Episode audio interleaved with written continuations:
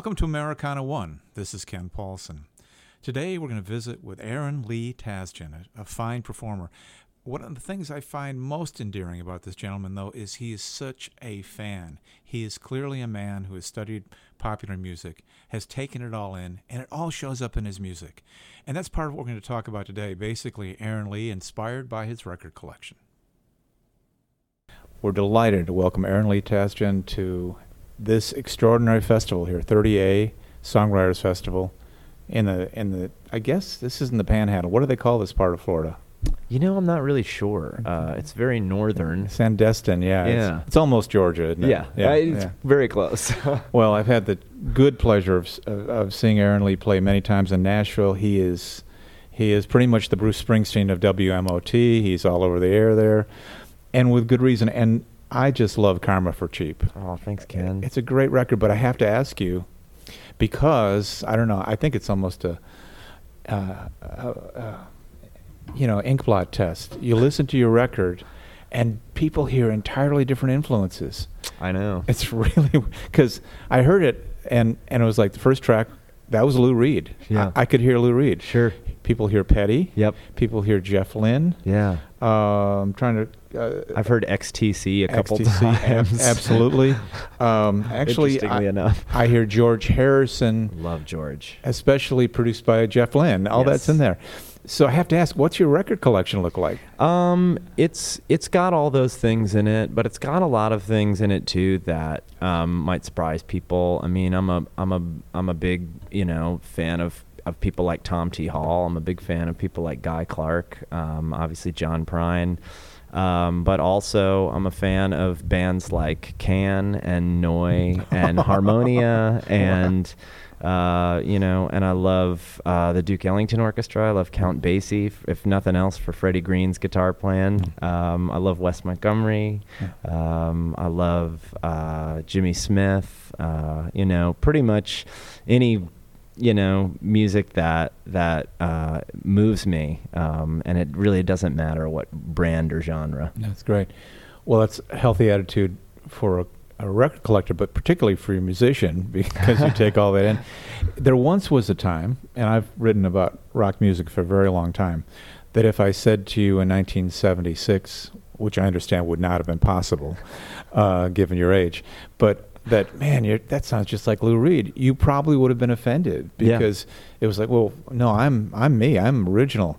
But now we don't have Lou Reed. Yeah. and if and if somebody can channel that spirit, Sure. I, I, I love that. Oh, thank you, man. Yeah, it, you know, I think there's there's really something to what you said there, Ken, because you know I think we're we're living in a time where um, these kind of indestructible heroes that we had um, are are kind of disappearing, and you know you can't replace. A, a Lou Reed, you can't replace a David Bowie, you can't replace a Tom Petty or a Prince or a you know Tony Joe White or any of those guys. Um, and you know, in no way am I making a conscious effort to pay tribute to that or um, you know wear that influence on my sleeve or anything like that. I'm just making the kind of music that makes me feel really good in my heart and and makes me feel uh, makes helps me convince myself that I can get up and, and sing this for people every night and really mean it.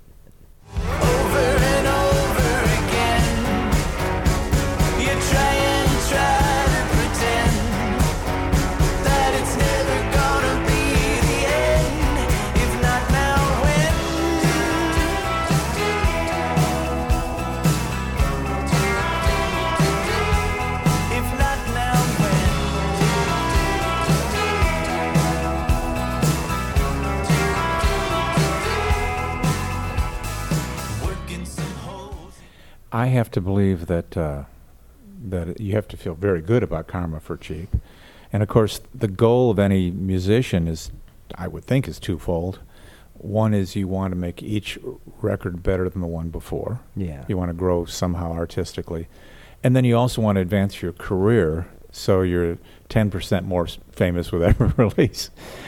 I think that's happened with you. I think Silver Tears was a step up, and now Karma for Cheap, I think, is even bigger step up. Am I reading that right? Yeah, it's it, you know it's been really interesting to to see all that unfold. I mean, you you sometimes it's hard to tell when you're standing in the middle of it, you know, whether it's going better or worse. But I I kind of you know rely on um, you know what people's impression of it is because I feel like it's it's probably easier for them to see than it is for me in a certain sense. Um, I know that more people come to the shows and stuff like that, which is great, but that's not always necessarily indicative of, of anything other than just maybe you're putting on a good gig or Yeah, something. yeah, So, yeah. um, it's it's a great feeling to to know that people out there are, are hearing it and, and sharing it and, and feeling like it's um, you know something that other other musical friends are interested in. That's great. Well, I have to stray from the usual topic here, which is always Americana and and music today, to the fact I am so impressed that you played with New York Dolls. that, that just that just blows me away. I uh, I I have been um, I occasionally teach a history course to students and and uh, at MTSU, and I I always show them a clip of the New York Dolls, and I say this is this is you got to understand this no one existed like the New York Dolls before the Dolls. Absolutely. And no one had that sound and you know, I think they're under under recognized. Uh, I couldn't agree more. Yeah. I mean, eh, I think when you look at the bands that are influenced by the Dolls, you know, you have the Ramones, you have Blondie, um, you know, you have all all of these, you know, the Stooges. I mean, you have all these. Um, well, not the Stooges. Uh, the, the Dolls were influenced by the Right, Stooges, right. but um, you know, you have all these bands who, you know, kind of um, are much more well known, who would immediately point to those guys and go, "I went to see them at Max's Kansas City. Right. You know, I went to see them at Kenny's Castaways or whatever." You know, in New York back in the day, and you know, for the Ramones particularly, like those guys were living in Queens. You know, they had nothing going on and uh, you know being able to go and see a band like that and and really glam it up and and you know put on a fur coat and maybe you know a little eyeliner or something like that seemed really exciting at that time well, and and the New York Dolls um, had almost no commercial success, but but their impact was huge.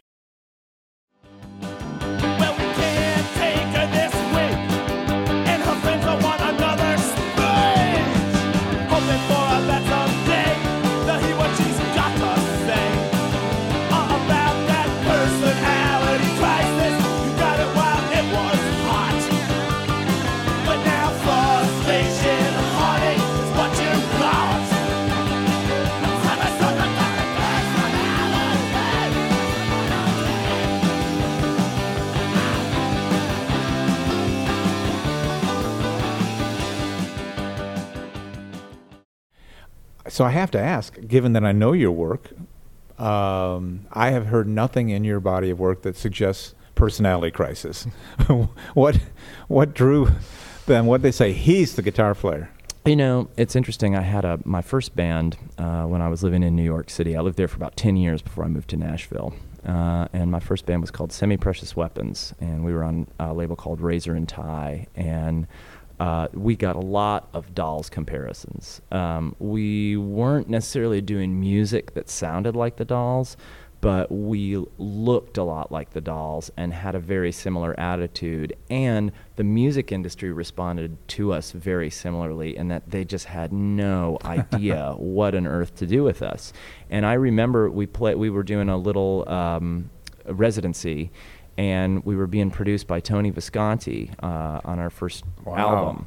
And Tony brought Sylvain Sylvain and uh, Steve Conte, who were the two guitar players uh, in the Dolls. Steve in the more recent lineup, still the original, uh, to see us play. And uh, those guys both talked to me after our show for like an hour and I just, you know, I was in hog heaven. I just thought it was the coolest thing. So when Steve was taking some time away from the band, he called me up and said, hey man, you know, you still got that weird haircut? You still wearing those wild outfits? I said, yeah, I sure am every day. He goes, well, I'm, I'm taking some time off of the dolls, you know, and, and I need someone to, you know, kind of fill in for me. And, and would you be willing to do it? And I said, absolutely. And I learned 35 songs from memory.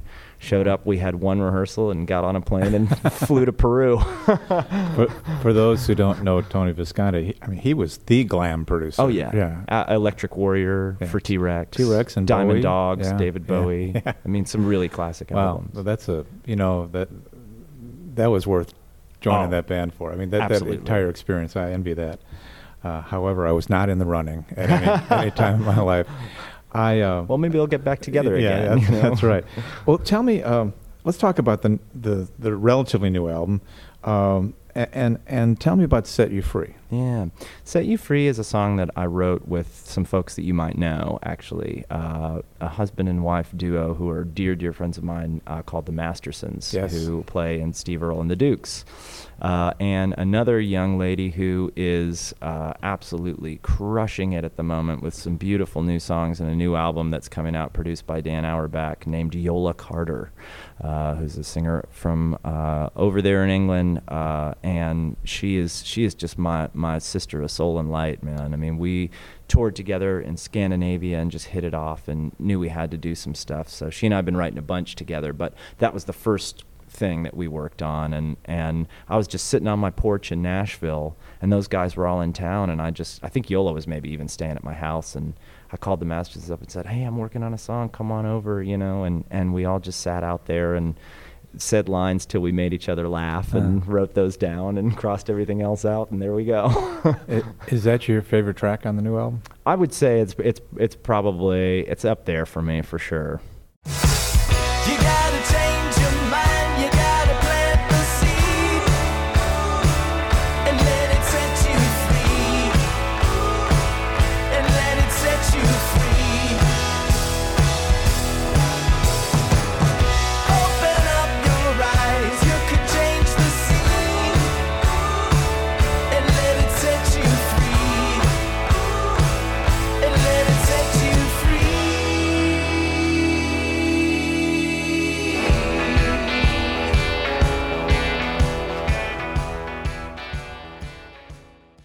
What else do you are you fond of?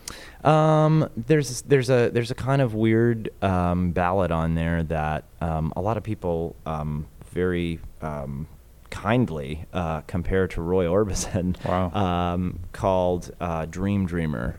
Um, that's just this very kind of um, wistful and and um, it's it's a much different thing than I usually do, and it was really fun to um, you know kind of stretch myself in that way. So I'm I'm really proud of the performance that I gave on that one.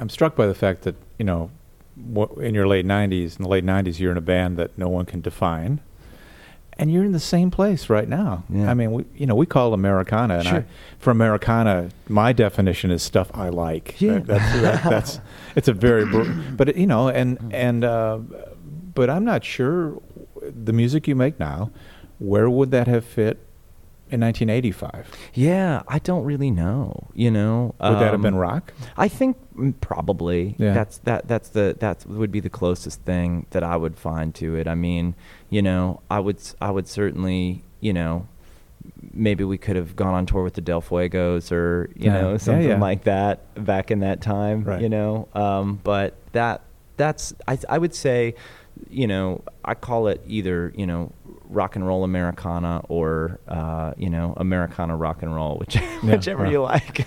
I'm all for it. Um, uh, so tell us about the next recording venture. I'm sure it's in the early stages, but do we have a long time to wait? Um, I think it's going to probably be released this fall, and what it's going to be is a sort of reimagined, uh, sort of acoustic version of uh, "Karma for Cheap." Oh, wow. You know, a lot of those songs um, kind of got to where they were on that record because I was playing them with my live band. Uh, and so what we what what we're doing, a, a producer named Patrick Damphier in Nashville and I, who's worked with Richard Swift and Jessica Lea Mayfield and uh, a bunch of really um, great artists. Um, we're sort of reimagining those songs uh, in really simplified settings. So it might just be me and acoustic guitar, it might just be me and piano or organ, um, but it's going to be uh, that but also like Patrick has this wonderful way of painting these kind of sounds that are almost like Polaroid pictures of a sound. Um, so it's kind of got this really kind of nice, like hazy, you know, kind of psychedelia to it as well. So it's an interesting, you know, recording um, process in that way because a lot of time is spent kind of. Uh, you know, by trial and error, Yeah. uh, just trying out weird, crazy things, running you know stuff through a, a four-track cassette machine, and then and then putting that back into the computer and, and stuff like that. So we really get pretty um, pretty wild with it when we're tracking, and uh, I think it's going to be um, you know if you're a fan of the of the Karma for Cheap record, I think it's going to be a really fun listen to anybody who's enjoying those songs. You know, Sean Shawn Mullins just re-released, no, reinterpreted his his biggest album acoustically, but that took 20 years. Some I reason you're rushing this? well, you know, it, we were kind of. I've I've got about. I also have about 15 songs uh, tracked for uh, a new album, um, but. Uh, with the way the release schedule works at New West Records, like we probably won't be able to put that out until early 2020. So this is something that um, we're doing um, just as kind of a, a thank you to Right. like all of the people who've eh, been so incredible in supporting this record. Like the Beatles' Christmas records. That's what this is. yeah. Minus the talent and charisma. Aaron Lee, always a pleasure to talk with you. Thank you so much for having me, Ken. Thanks for being here. Always terrific to talk to Aaron Lee Tasjan. Thank you for listening. Check out our podcast on every reputable podcast provider and listen here on this station to the next episode of Americana One.